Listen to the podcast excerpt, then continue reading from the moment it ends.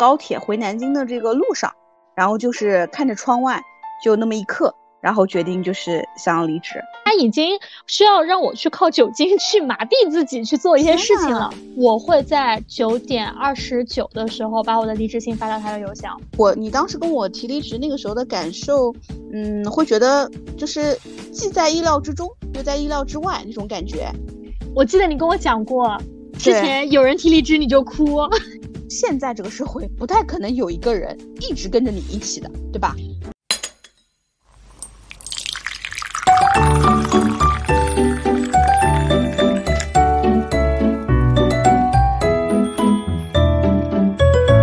嗨大家早上好，我是今天早晨喝了一杯冰美式的贝尔。Hello，大家早上好，我是今天喝了一杯巴旦木拿铁的 Sarah。欢迎来到喝杯拿铁，今日美事。那今天又是一个周五的晚上，又是我们一周一度录播课的一个时间。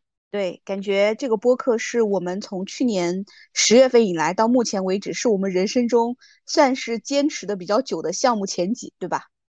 对，是的，这算我的 top one 了吧？我感觉，因为它的周期性还是比较固定的，对，比较 routine 的。我们基本上很多个周五的晚上都贡献给了播客。对，在曾经的几年，我的周五晚上可能都是贡献给了酒吧。酒吧，我想起来了，我也想说的。对，我基本上周五晚上加班。对，周五晚上都是我的微醺时刻。然后自从录了播客以来，就是基本上很多周五的活动都推到了周六。哦，是这样子对吧？对对对，我周五晚上的 routine 就是准点下班，然后可能去美容院做一个清洁，然后回来做播客啊，就这样。对，真的非常固定。对，所以就是我们其实这个，呃，其实做播客以来，我相信对我们俩自己也是有非常大的一个帮助的，对吧？是的。我觉得播客的话，对我而言是一个职场的一个记录。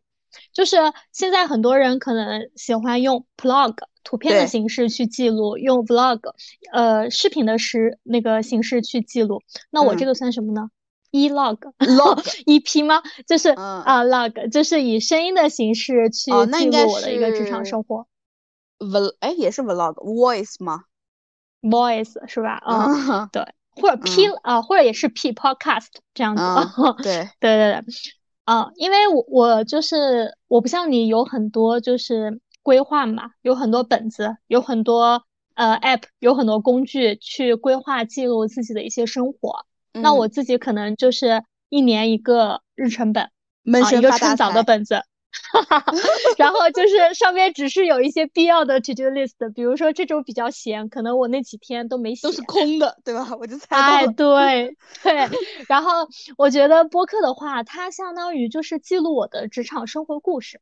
虽然说很多人我化名了，然后有一些事情可能，嗯，为了一些隐私的保护，为了隐私的保护，我可能做了一些处理。但是在让我回头听的时候。我还是能够一下子想到当时的情景，对，嗯，对，是的，我就觉得其实这个过程，我们自己在这个过程当中觉得还是蛮享受的，而且是有成长的。就像你之前说的，我们在做每一期选题的时候，对吧？我们有时候在聊职场的一些事情的时候，嗯，其实有真的就是相当于对于自己的一些过去做了一些反思和复盘。是的，所以我觉得它对我而言，它是一个治愈的一个过程，嗯，它让我觉得。打工没有那么苦，嗯，所以，我们今天其实我们也是在做播客的这个过程当中，慢慢的把自己可能这档播客的一个定位越来越梳理清楚了，对吧？嗯，是的，就是我们会觉得，嗯，我们聊职场的话题，一是更擅长，第二个的话，更得心应手，朋友们，对，听众朋友们也很喜欢，所以我们后面的话也会说更加的去聚焦于这样子的一个职场生活。那同时的话，因为方方面面，对，嗯，对，同时因为我们俩是女性嘛，我们也会比较关注一些女性的自我成长这一块儿，这样对这一块儿也可以去翻一翻我们前面的一个播客三零四零，对吧？啊，对对对，是的，不用暴露年龄嘛，每一期没关系，嗯，对，然后那我们今天聊什么呢？所以。因为刚刚贝尔也讲了嘛，因为我们其实也越来越就是聚焦于职场这一块儿。我们其实之前聊了，比如说如何进入职场，包括前面有两期聊的就是关于手把手的教你进入职场，也包括在职场中的一些方方面面的细节，像如何管理上级啊，职场中要不要控制情绪啊，如何做好一个年度的一个 presentation 啊，啊，这几期都是在我们的前面播客中可以听到的，而且都是一些高播放量的。那么今天其实我们来聊一个，嗯，职场打工人也是必备的一个场景啊，就是离职。对，对吧？辞职，嗯，辞职，嗯，对。因为我在很久之前，我在微博上看到过一个热搜，就是最适合中国宝宝的。哦，最适合中国宝宝体质的医美，然后我点开一看，辞职，就是会有很多人辞职前后的对比，特别是皮肤的状态和精神的状态，简直就是哇天壤之别，真的，这是任何一个医美技术现在都达不到的程度。啊，对，是的，这个热搜我也是今天晚上才听贝尔说的，对，所以，所以我们先来聊聊自己自己的一些离职经历，对。因为我们俩感觉就是工作经历也比较简单，对吧？你还记得你第一段工作当时辞职大概是一个什么样的情况呢？第一第一次提离职，嗯，应该是我毕业之后的第一份工作嘛。当时应该我那份零售行业的工作应该工作了四年多，然后呢，我当时下这个决心想要离职，呃，应该是就是当时呃我老公是他的工作被外派到外省嘛。然后呢，我从外省就是高铁回南京的这个路上，然后就是看着窗外，就那么一刻，然后决定就是想要离职。为爱付出吗？嗯，也谈不上。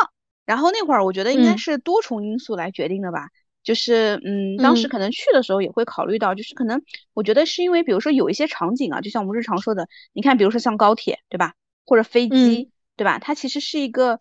呃，就是它在流动的一个密闭空间，你有没有发现？就是很多人他会说洗澡的时候，有的时候会有灵感，你发现吗？是的，对，因为其实我以前看过一些关于创意的书，就很多时候我们的创意怎么来？是你看似在一个空间里面，然后但是你身边会有一些流动的元素，它其实也会不断的带动你的思维去运转。所以其实我当时在那个密闭的空间里面，可能就是嗯，开始在思索一些事情。然后你想，你坐那儿。也不干嘛，然后可能耳机里听着音乐，然后看着窗外，就是那样一排一排倒退的树啊什么的，然后你就在那儿想想一些事情，然后可能开始想自己的职业生涯。你知道零售行业本身其实流动率就蛮高的嘛，就我刚进去做管培生的时候，可能前面一年两年就陆陆续续你身边的人都有离开，可能你看了来了来，走了走之类的。然后那一刻可能我突然把一些事情给想明白了，就是我会觉得，嗯，我自己以后想要的生活是什么样子的？因为零售行业首先它的一个休息各方面都是不能保障的，对吧？那我再拼几年，我还能不能接受？那第二就是说，那我在网上的一个晋升路径，虽然是因为在外资嘛，所以它是清晰可见的。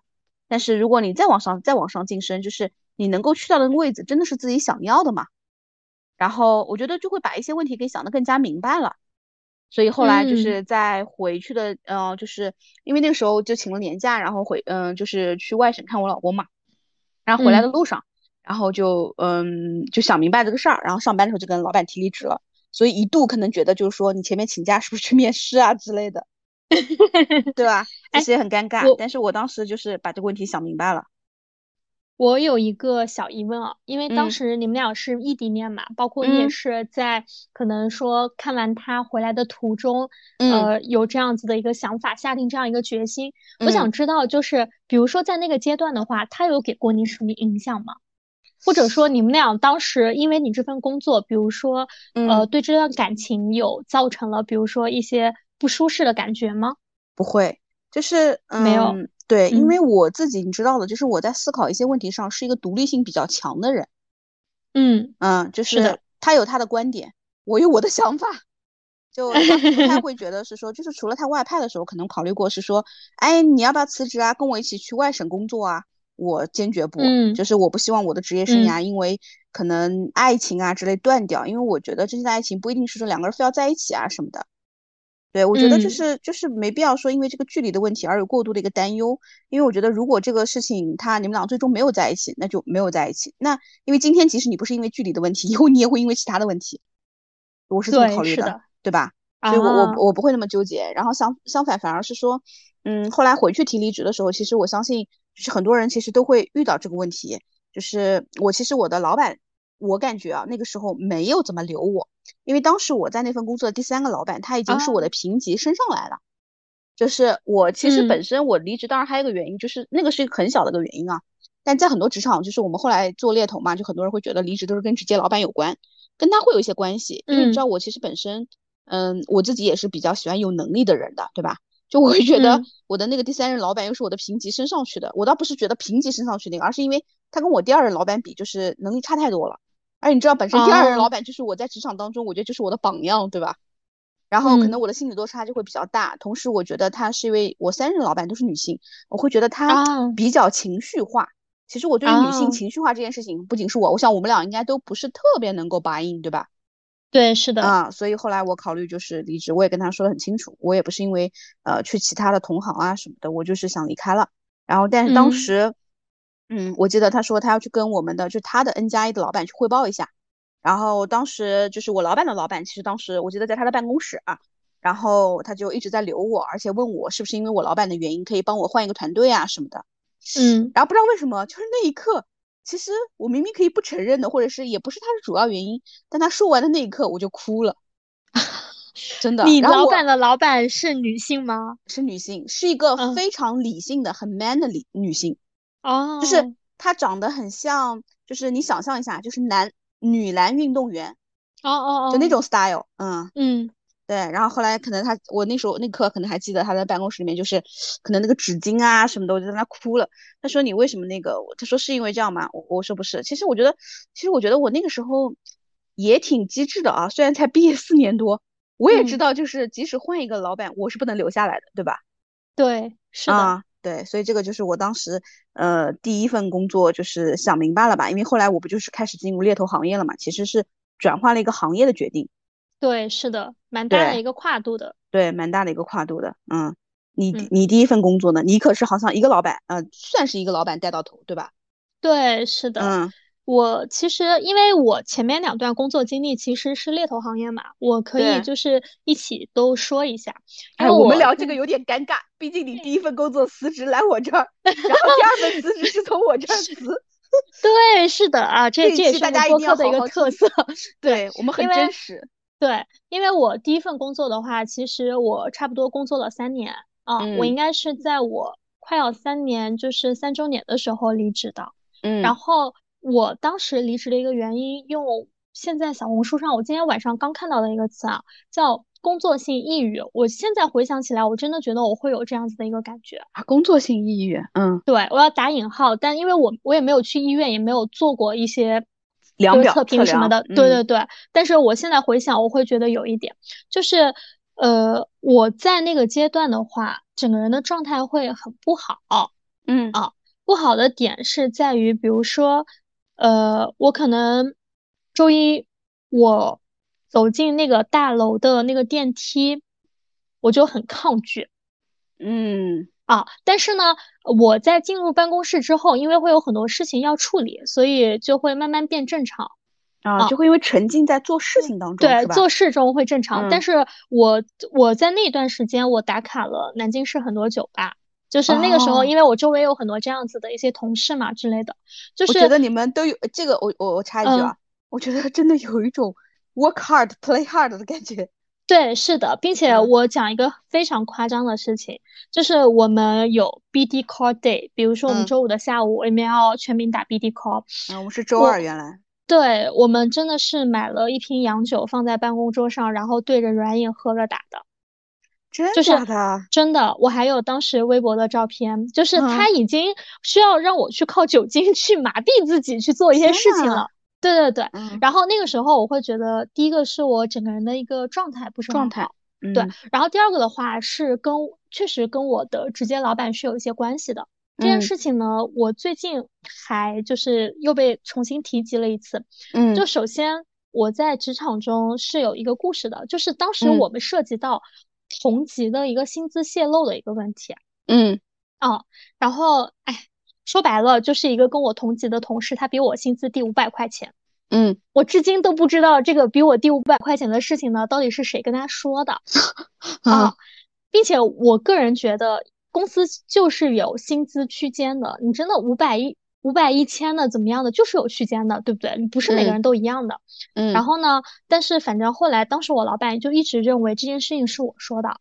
他这件事情大概是在我入职半年以后发生的。这件事情伴随着我在那家公司整个接下来的两年半的一个就是时间，就是每次遇到不管是我升职或者是我团队里面人升职调薪的时候，他都会再跟我提一下这个事情。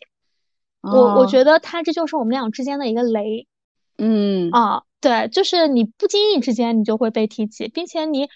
我觉得他会是信任破裂的一个点，嗯啊，就是怎么解释都没用的，嗯啊，我懂。然后，然后这个对这个是一点，这个就是因为在不断的提起过程中的话，信任会有一些崩塌。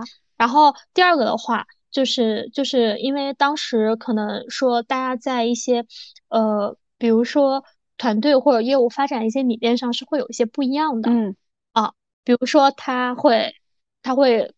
越级也不是越级吧，就是他会他会呃怎么说呢？越过我去直接，比如说嗯安排我的下属去做事情，嗯，但是呢他也不告知我这个原因，或者就是那种我觉得会有一点点职场冷暴力哦，明白。如果现在让我这样说的话，能感受到啊，就是对对，就是可能你你有一些什么想法这样子的，然后就我觉得会有这样子的一个点，嗯，然后呢。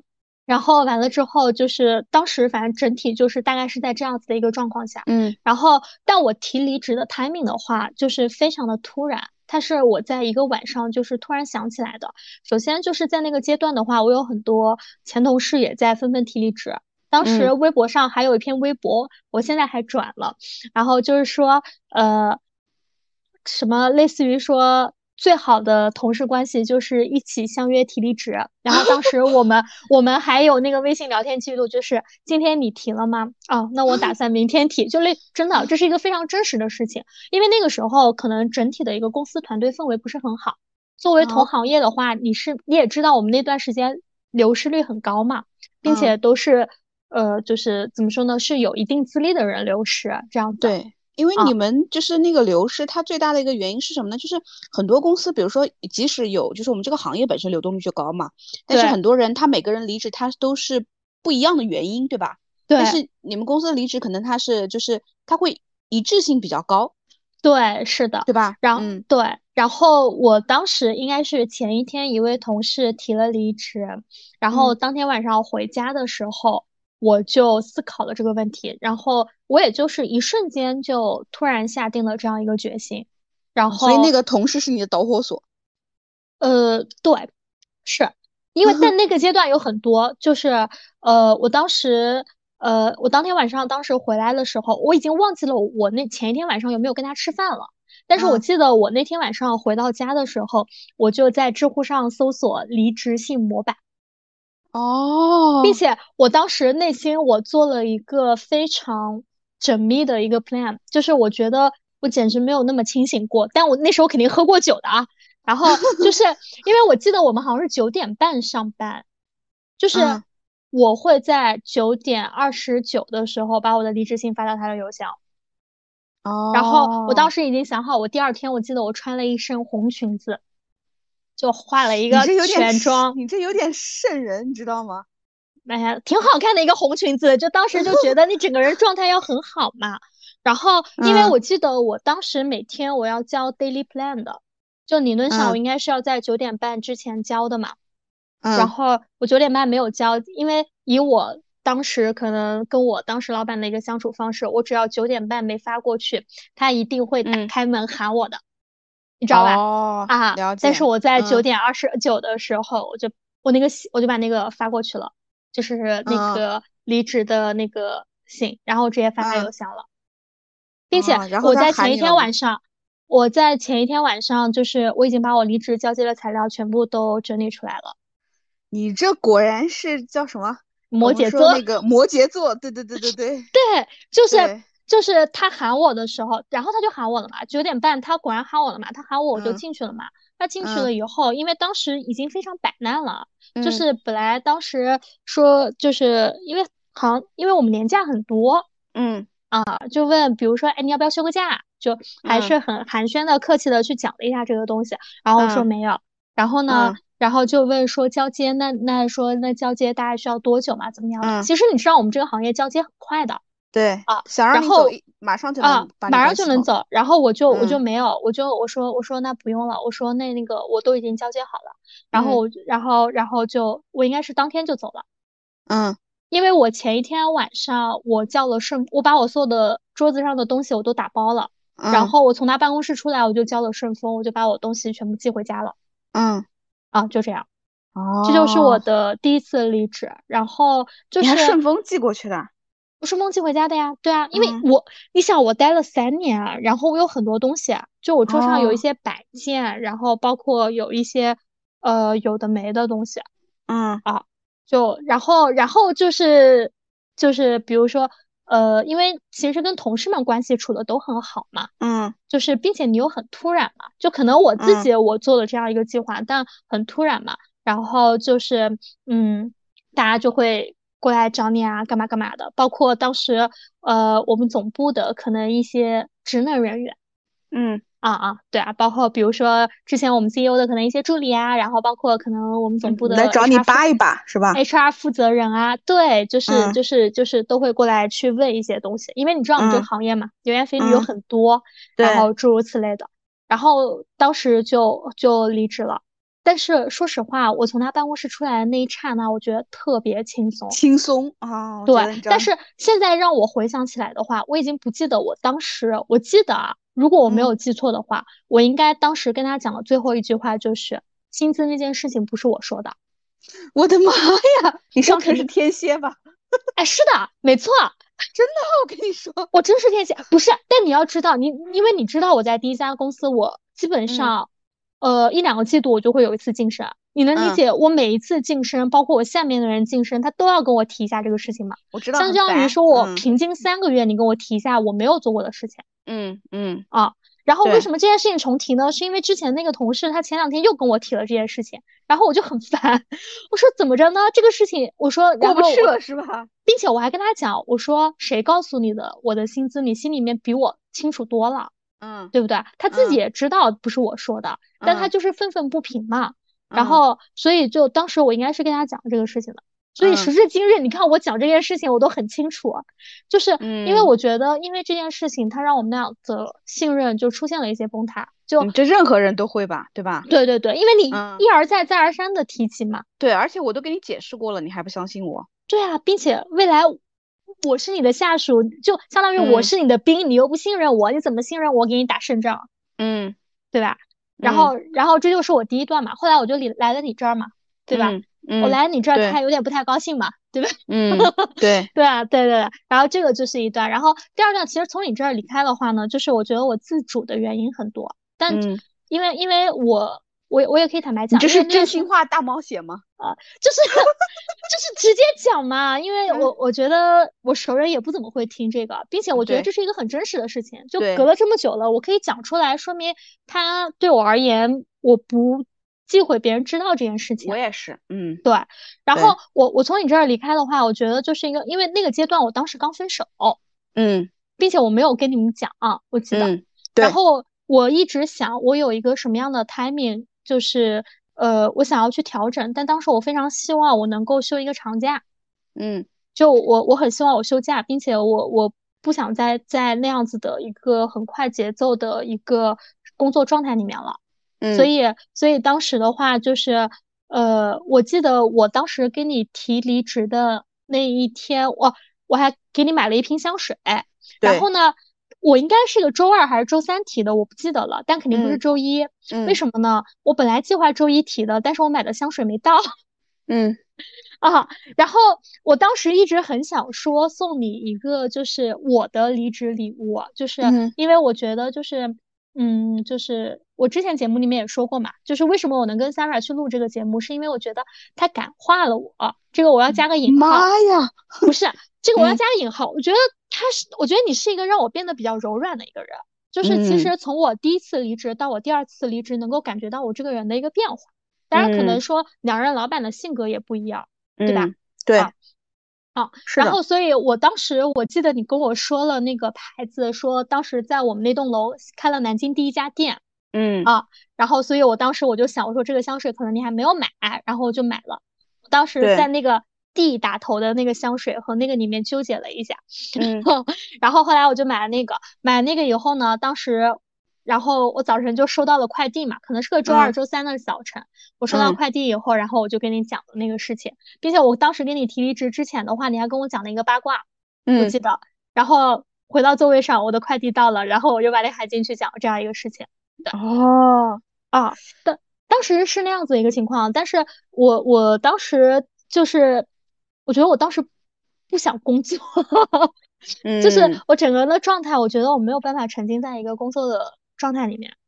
啊我记得你那天早上跟我讲的时候，我当时接收到了三件三件事儿，就嗯是三件冲击性的事儿，嗯你记得吗？那个时候我觉得对你确实状态不是很好，对吧？哦，是，而且，嗯、对，而且我刚想表达，你讲那个时候，我一直上次也跟你讲过吧，就是那个香水是我嗯整个香水库里面真的我都舍不得再喷的香水，就真的很好 闻，很好闻。而且我感觉你当时还说你是盲选的，对不对？对盲选，因为那个牌啊子我也是知道他第一次在南京，我也没买对过。然嗯后我就会当时还给你，后来给你开玩笑讲，就是嗯我每个员工离职都给我送一瓶香水，说 那个吧，但是基本上对，所以我觉嗯得就是嗯，反正还还是我觉得我们我你当时跟我提离职那个时候的感受，嗯，会觉得就是既在意料之中，又在意料之外那种感觉。嗯啊，但是我是一个，就是除了工作上这个事情以外，嗯，我其实另外一种感受是觉得，就是我觉得人他本身就是他的，比如说他开心，他的精神好，我觉得比什么东西都重要。对，啊，就是我得去承担一些可能，呃，我作为这个工作上的职位的人，他需要承担的东西。但是身为我坐你旁边的人而言，我觉得你快乐就好，就是我当时想的，啊，就是只嗯。要你觉得做的这一切是你自己就是想明白的，就是我觉得就 OK，对吧？对。啊，所以所以所以当时这个是第二，你第二次提离职，对，这就是我提离职。就我两次嗯。提离职，其实就是我的，我觉得是我的怎么说呢？是呃，我的两次理智蜕变，我觉得，对，两次蜕变，还有一个，我觉得它是我的理智感受到了我心里的一个变化，嗯就是他他要让我去脱离一些环境，去嗯停止内耗我自己。嗯，啊对，我我后面其实有蛮多次一个离职的，对吧？但是我嗯我其实除了第一份工作，第二份工作是找的，后面基本上都不算是，就是一个圈子里的，对对对对嗯对，都是让别人找我，要么那个。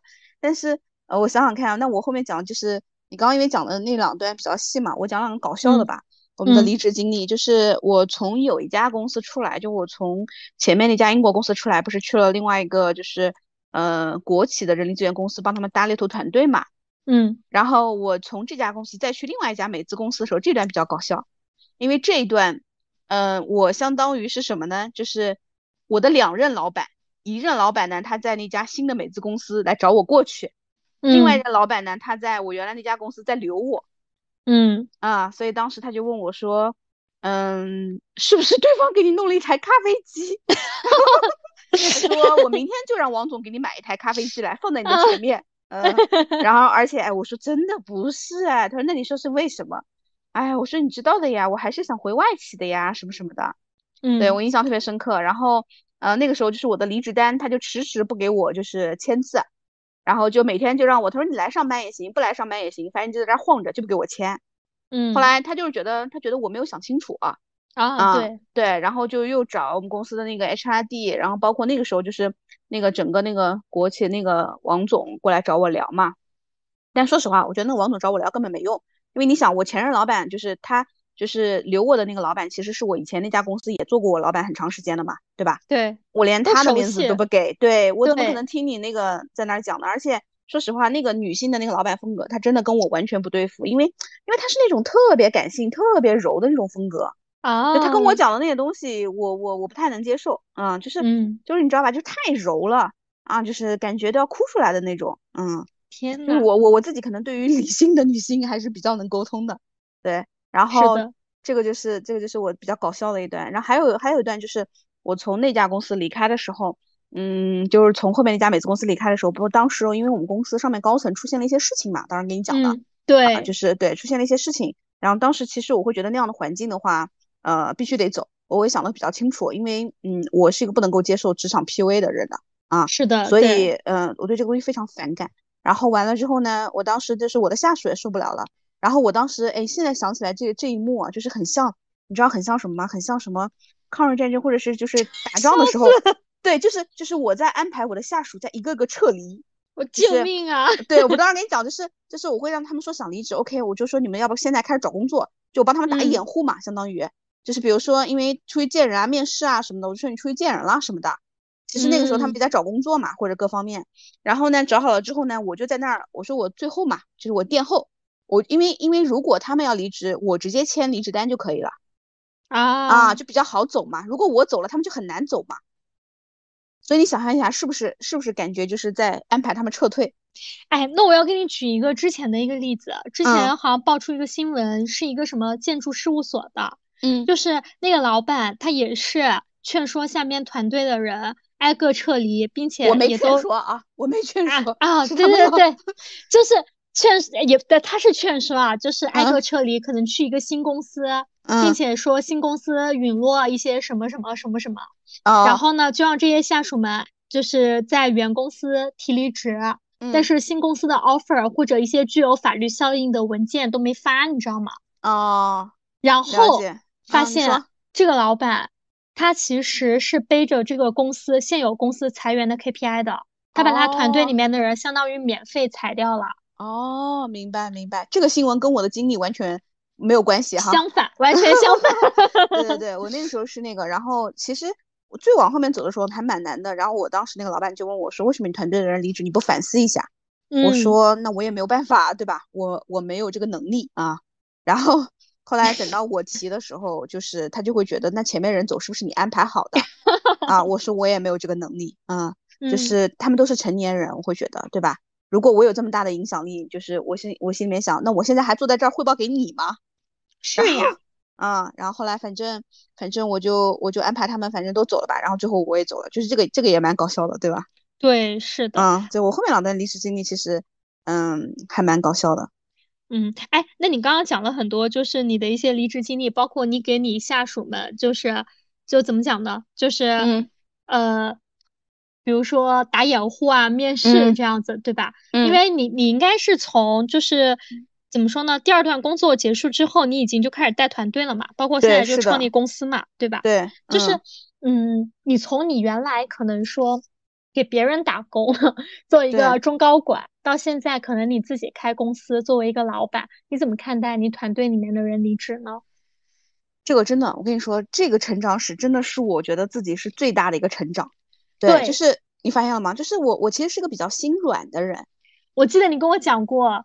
之前有人提离职你就哭，对我就会哭。然后，嗯，但是我做职业经理人的时候不是啊，做职业经理人的时候，你只是会觉得，因为第一个就是做职业经理人的时候，说实话，你知道我的风格的，对吧？嗯，我觉得我还是有一点能力的，然后人品也不差，所以其实我团队的离职率是不不高的。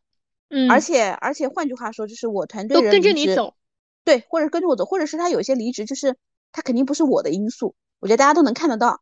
所以我身上没有那么多的怎么说呢？就是嗯愧疚感，就是也不会觉得就是说嗯，当时说实话，在外企那种环境下，或者在那样的职场做职业经理的时候，你真的就是觉得一人就是一个螺丝钉。然后我会觉得，我顶多就会觉得，嗯，这个下属他有他的选择了，他要走了，那嗯，我觉得就祝福他吧。但是我心里面可能会想，哎呀妈呀，烦死了！那最近一段时间这个 case 我可能又跟不上了 啊，对，是会有这种感受，或者会觉得。哎天呐，我好不容易培养了一个人，就是变成熟手了，对吧？嗯，就是我得再招一个人，再从头开始培养啊，或者再从头到尾教他怎么的，就只是会有一些事情上、项目上的一些压力，但是不会有太大的一个就是心理波动，只是会觉得这个事儿很烦躁，立马就会回归理性。对，就是很烦躁。对，嗯，然后，然后我会觉得，就是如果当了老板之后，因为其实一七年那会儿开始创业的时候嘛，然后那会儿虽然在平台上创业，就那会儿的时候，你就感觉。妈呀，你就是那个扛旗帜的人，你知道吗？就再给你个画面感，你就会觉得你做职业经理人嘛，无所谓，就是有点像滥竽充数，反正你在里面整个大团队又不会倒，对吧？是的。然后而且那个时候我就觉得我自己对我自己业务能力比较强，我觉得没人也没人，我自己照样能做 case，对吧？我可以做个大顾问。哎，对，我可以做个大顾问，我无所谓的，我也不想当官。然后，嗯但是但是你自己创业的时候，你就感觉你是一个前面可能扛旗子的人，你不能走着走着，哎，后面人呢？就是这个感觉，可能没人了，你这个旗子可能扛了也没什么意义了。所以，然后再加上前面可能刚有人离职的时候，就是因为因为我觉得刚开始创业或者是那个时候蛮多事情烦的，然后而且对人的时候，我我现在感觉，我觉得那个时候的心理状态可能不是特别正常，就是会有一种讨好型的那种，也不能是讨好型，反正我觉得不是很正常，要么是讨好型，要么就觉得。我对你这样，你还离职？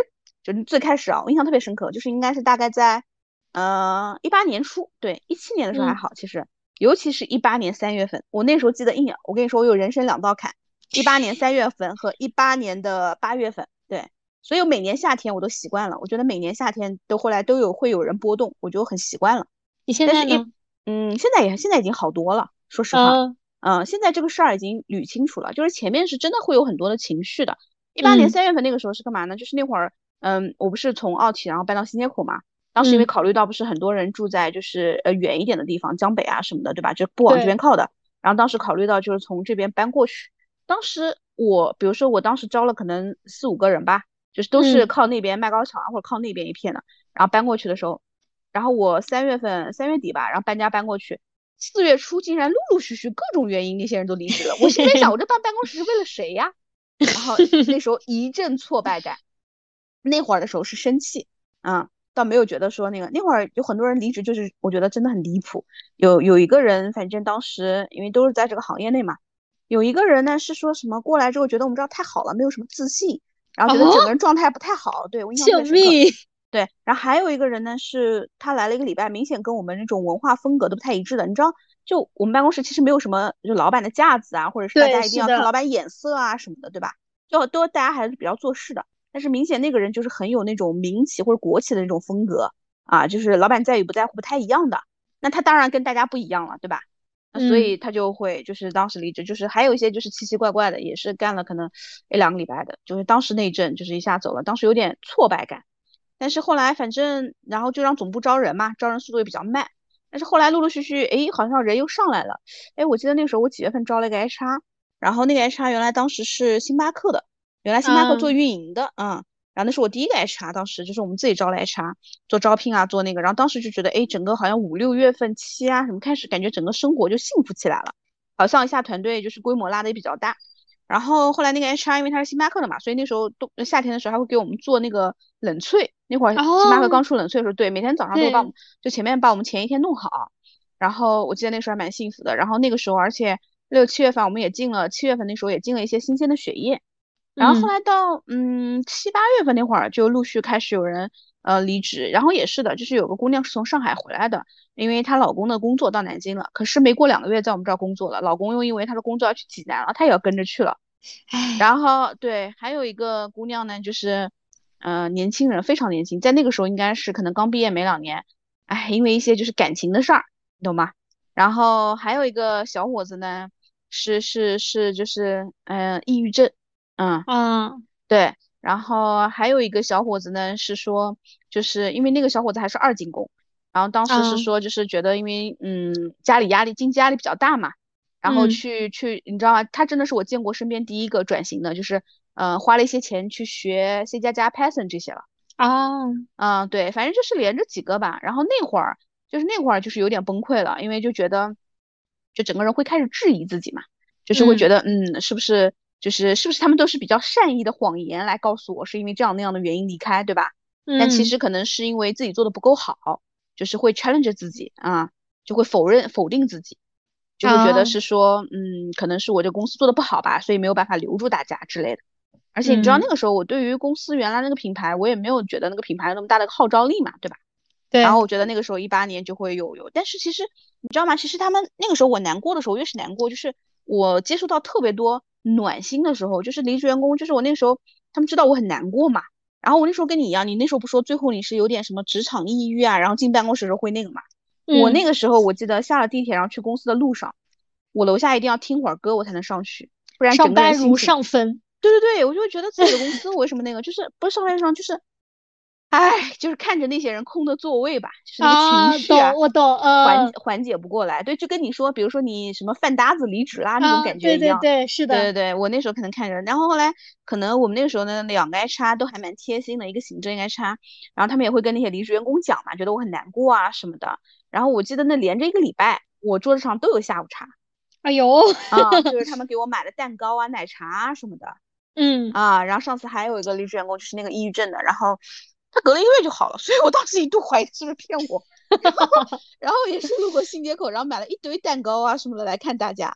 嗯嗯，对，所以但是其实我我会觉得就是那个时候我我真的还是蛮难过的，但是我觉得我说实话，我扪心自问，就是嗯，在就是从一七年到现在吧，我觉得很多离职员工除了遇到一两个稍微有点神经病的，我觉得就是基本上都是和平分手吧，就没有那种就是不太会有说什么好像离职了就不联系啊什么的。对对吧？然后是的，对，然后我觉得这两年其实再来看这个问题的时候，我会更加理性，就是嗯，我会觉得其实我在情绪上的这个反应，其实是一种对自我的保护。是的，就是对吧？是对自我的保护，其实是不太敢去面对这个事情。嗯，对，嗯，所以我会觉得就是现在如果你再让我来看这个事情，嗯，我我会觉得以前我的那种呃焦虑啊、恐慌啊。其实会有很多事情是会把，就是就跟很多人一样，就会把事情恶的一面会不断的放大，就会觉得啊，这个人离职了怎么办？会不会其他人也离职啊？如果其他人离职了怎么办？那公司是不是就没人了？那是不是就没法开了？就会不断的去放大这个结果。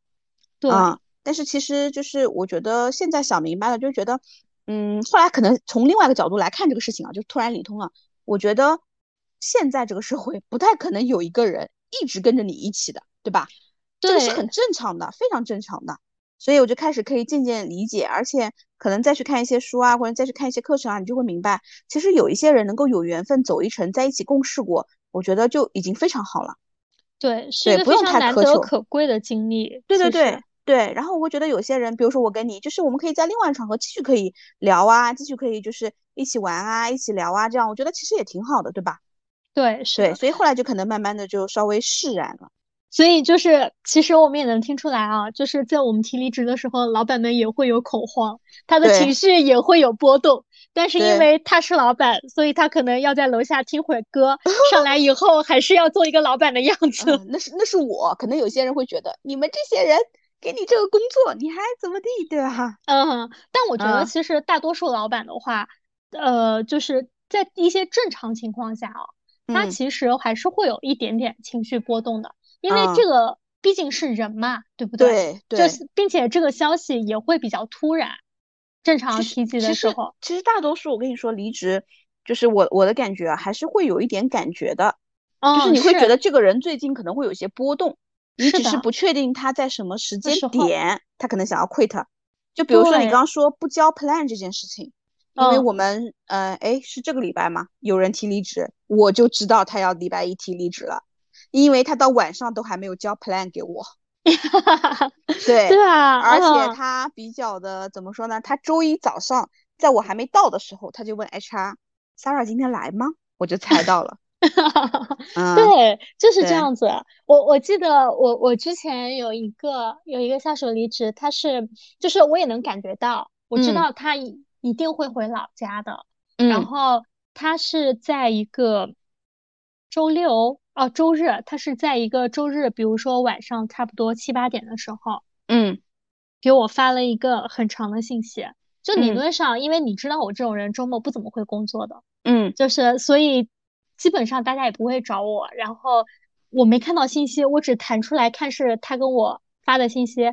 贝尔，我怎么怎么样，就还没有到关键词我就知道了。但是，但是其实作为我而言啊，就可能我那时候是职业经理人，作为我而言，我就冷漠的看了一眼，扔在旁边是吧？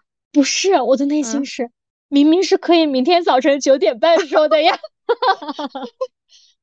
但是，但我后来，我后来有理解，就是其实，特别是作为新人，没有什么工作经验的人，其实这个这件事情他会思考很久。他才会给你打出，比如说很长的一段话。你你知道吗？你讲到这件事情的时候，我感觉又有一件事情扎我的心了。就是我我突然得补充一点，就是刚刚讲说我经历的这个离职，对吧？嗯。但是你知道吗？做老板之后还有一件事情也很扎心，就是就是你不仅可能会面临到你的下属离职，还要面临着你下属的下属离职，你下属晚上给你打电话。是的，就你刚刚在讲这个事情的时候，对，因为我有个下属也是的，就是他的下属大概在十一点钟左右给他发了信息，然后他十一点多钟把这个微信截图发给我之后，给我发的，给我打的电话。你想一下，对吧？然后更尴尬的是，你知道吗？然后那个下属给我那个下，就他下属的下属给下给我那个下属发了微信，说他提离职之后，同时也给我发了一条微信。嗯，啊，对，就是这个这个是很崩溃的，就是。我我那个时候说，嗯，就是做老板还有一个就不好，就是以前吧，你被 turn down offer，或者是你工作上不顺，你一个人的事儿，你有了下属之后吧，你还得再操一份心，然后你有了下属的下属之后吧，你还得再操，就是对吧？就是你你得感觉是一个奶奶，嗯，对，就是既当妈妈又当奶奶，拖着好几代，是的，是的，就这个感觉，嗯嗯，啊，所以你刚刚讲的时候我就想到了。对，因为所以刚刚就是也是很想听听老板们一般在大家听到离职的时候是一个什么样的反应嘛，嗯，对吧？嗯，然后你但其实你提离职的时候会揣摩老板的反应吗？我不太会，嗯，就是如果如果当我下定决心去做这个事情的时候，我是不会管你的。你身边有 朋友会有提的时候，就是会去，比如说做演练嘛，会找你说，哎，我们让你说，你觉得他会怎么说之类的。比如说，哎，我明天跟老板提个辩，你觉得我老板会怎么说？哦，对对，会。你要你要这样子的话，其实我会大概有演练过，就是我我会大概想一下，比如说，呃，他会跟我讲什么话，嗯啊，然后可能我大概会怎么说，但是我会，呃，我会我会想说，哎，那我跟他讲离职的时候，我有哪几件事情可能是我在离职前我想要表达清楚的，嗯啊啊，比如说啊一些事情之类的，然后。会去想啊，并且有的时候，包括我也会有朋友，他们会去说，呃，揣测我要什么时候去提，嗯，就包括啊，我我第一份工作，我当时提离职之后，不是跟你讲那段时间我们流动率很大嘛，嗯，就是后面有人离职的时候，他们也会过来找我，嗯。啊，比如说，哎，我这个离职，我要我是直接微信跟他说呀，还是我要写个邮件啊，还是我直接去他办公室找他呀？我离职的一个形式。对吧？嗯嗯啊，然后还对吧？然后还有就是，哎，我要什么时候说？我是上班前说，包括我们以前什么周一早晨要有一个那个早会，嗯，我是早会前说啊，还是我开完早会后说啊？那我要早会前说的话，他我是不是就不用参加早会了？那大家都进去，我一个人坐那是不是很尴尬？嗯，那那我要是早会后说的话，那早会上可能又给我安排了一些新的 case，我到时候怎么说？嗯啊，就多多少少都会有这样子的一些情况。嗯，明白，对，了解。所以就是这个是打工人心里想的是吧？对啊，打工人心里面会想。然后，嗯，但但我觉得啊，现在可能我随着我年纪的增长，我的朋友们也在怎么说呢？成熟，包括我可能接触的一些候选人，他们的年纪也会在增加嘛。因为你也做过很多离职辅导嘛，嗯，对吧？嗯，就是大家一方面肯定是有这方面的一个顾虑。那呃，退而求其次的话，大家就会考虑一些很现实的问题啦。嗯啊，比如说我这个月工资怎么算？我这个月工资怎么算？然后我当月社保怎么交？嗯，公积金什么时候给我断？我没有休的假期加班怎么怎么算？嗯啊，诸如此类的啊。了解。所以刚刚其实讲完这个，我我们最后其实也跟跟大家聊一聊，就是关于怎么样提离职，对吧？嗯，是的。嗯，如何提离职？就是我觉得，首先就刚刚问您那个问题的时候，就是关于我们俩刚刚其实可能也都聊到了，就是关于时间点的问题。哦，你说你大周末的对吧？我啊，是的，我觉得咱也不急那一时。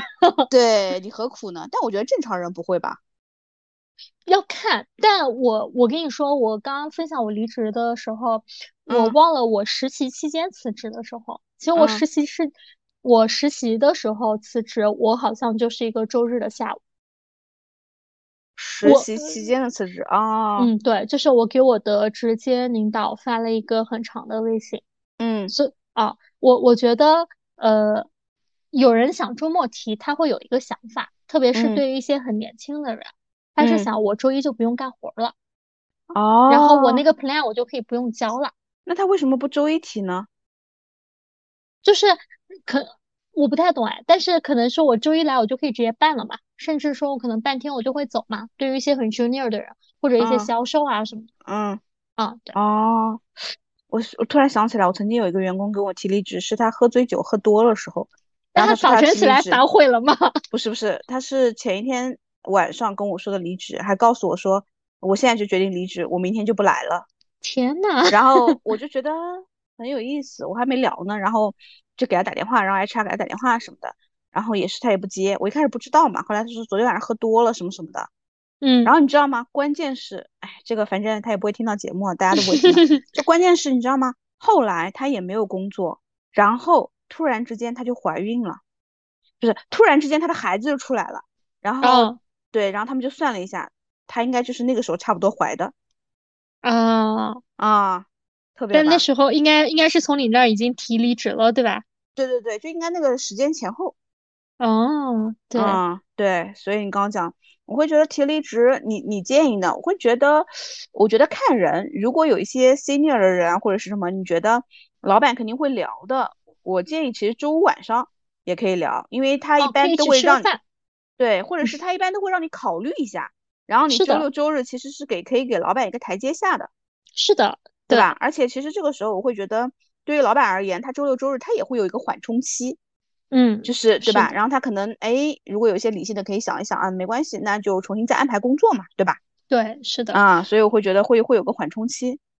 我我是这样想的，因为你这个是站在一个老板情感的一个角度啊。嗯。我我站在一个打工人的角度，就是我觉得大多数人提离职手上是会有 offer 的。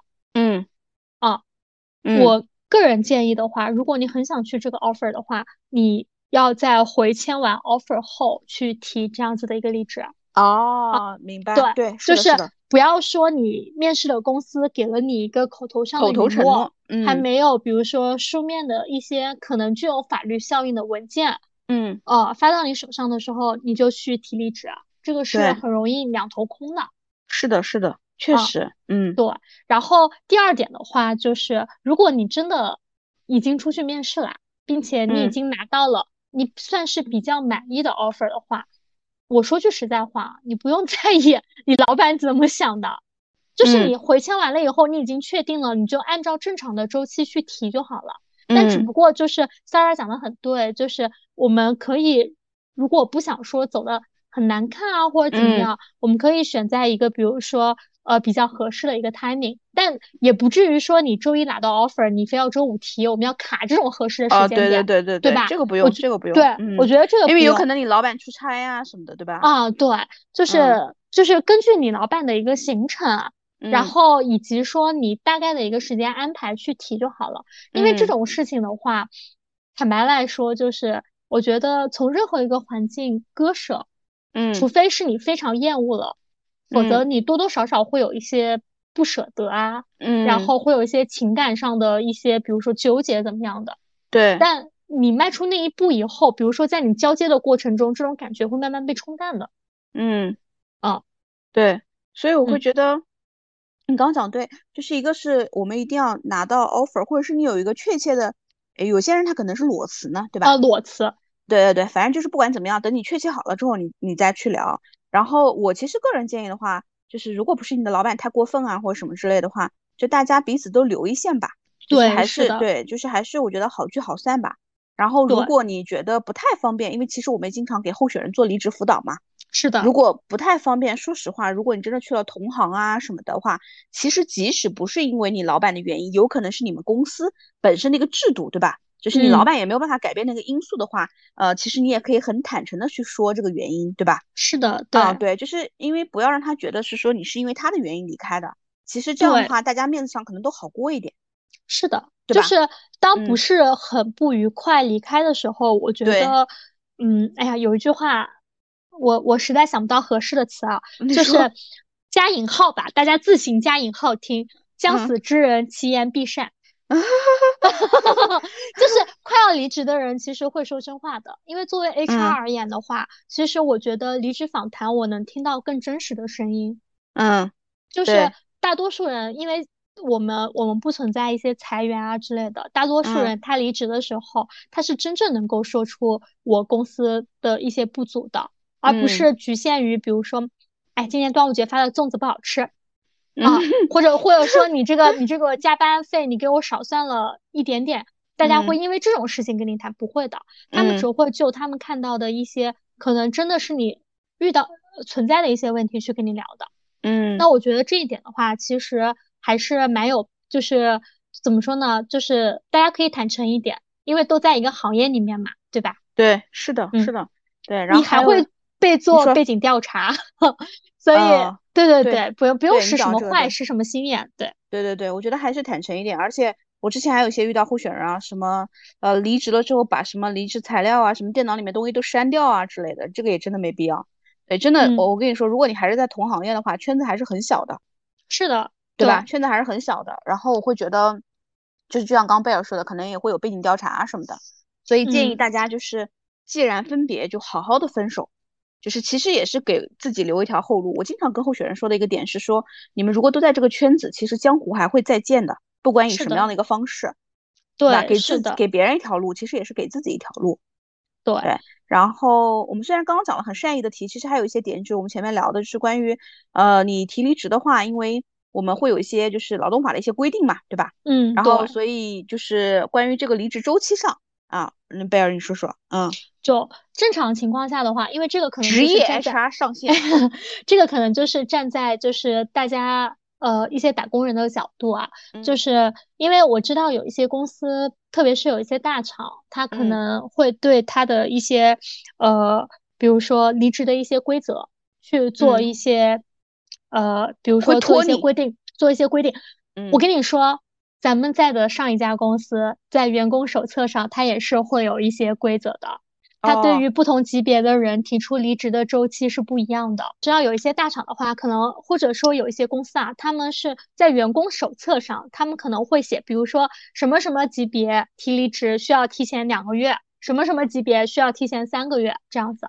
那这是违反劳动法的吧？对对对，是的，就是然后比如说在有一些 key person 提离职的时候。可能 HR 或者你的呃直接领导他会跟你说，哎，我们员工手册上是规定的，所以你交接可能是需要，比如说几个月几个月这样子的。那其实正常来说的话，通过试用期的员工，劳动法规定大概交接工作就是呃三十天，三十个工作日啊，超过三十个工作日的话是可以就是直接解除劳动合同的啊，但是你得留一个，比如说。你的一个离职的一个相当于证据吧，对吧？就是你比如说邮件形式啊，你要正式或者是什么纸质，对对对，书面的东西，嗯，书面。然后试用期内的话是三天，当然这个的话也不建议大家说一直卡着时间。比如说你的下一家公司允许你拖一会儿，你的这家公司你可能真的没有交接完，你真的比如说三天变一周，我觉得无妨，大家没有必要较真儿。但如果说现有的公司，你非要拿这个卡你下一家公司入职的话，那我觉得大家可以呃研读一下劳动法关于就是离职周期的这个条款。对，但是就是我们在一旦有提出辞职的这个 action 的第一步，就是不管你是出于一个什么样的原因，都建议大家呃留下一些书面上的一些证据。嗯，不要口头说，哎，我今天跟这个老板关系好，我就说，哎，我提离职了。因为其实在我工作中的话，我是会遇到类似于这样子的员工的，整个公司都知道他提离职了，但是我都没有收到他的 O A 流程。妈呀，这就是感觉每个人都说我要结婚了，但是没去领证。啊，对我没有收到他的 O A 流程，你也看不到他的那个邮件，他可能跟他老板是在一个饭局上谈的，他也在办交接了，就是你懂吗？就是。呃，我们可以有这样子的一个关系在，但是我建议大家就是都按流程走，这个也是为了保护自己。嗯，嗯，对，嗯，就是这一点点小建议。OK，了解了。然后我觉得还有一些就是我们经常在做候选人离职辅导的时候会谈到，就是老板挽留我了，我要不要留下？我觉得我们这个可以单独录一期。好，那先说个你的答案。要是我的话，应该不太会。如果是我的话，我也不太会。啊，对。啊，当然，如果如果大家有类似的这样一个经历或者想法的话，也可以给我们留言。对，那我们分享你的故事。呃，如何拒绝老板的挽留，或者是如何假妈妈的提离职，是吧？如何提啊？我们我们下一期可以聊，就是呃，在离职沟通中，我该注意什么？嗯，或者是。哎，离完职提完离职后，我被涨薪了。啊啊，对，类似于这种，嗯也欢迎大家给我们提供各自的小故事。对你讲完了之后，其实我脑中场景还有就是，提完离职走出老板办公室，发现同事们都看着我，嗯，然后我的微信消息上就会弹出很多条消息。对，你看是的我是不是揣摩到位？哦，对，是的，嗯哦，是不是？嗯，好的，那那今天我们就这样。行啊，那我今嗯天我们节目就录到这里，希嗯望怎么说呢？希望辞职真的可以 成为中国宝宝的医美，嗯早日发展出这样子的一个医美项目。那希望嗯中国宝宝的每一次提离职都是在职场上的每一个华丽转身。哦，可以，可以，可以。嗯，好，好的那今天就到这里啦，拜拜，。拜拜。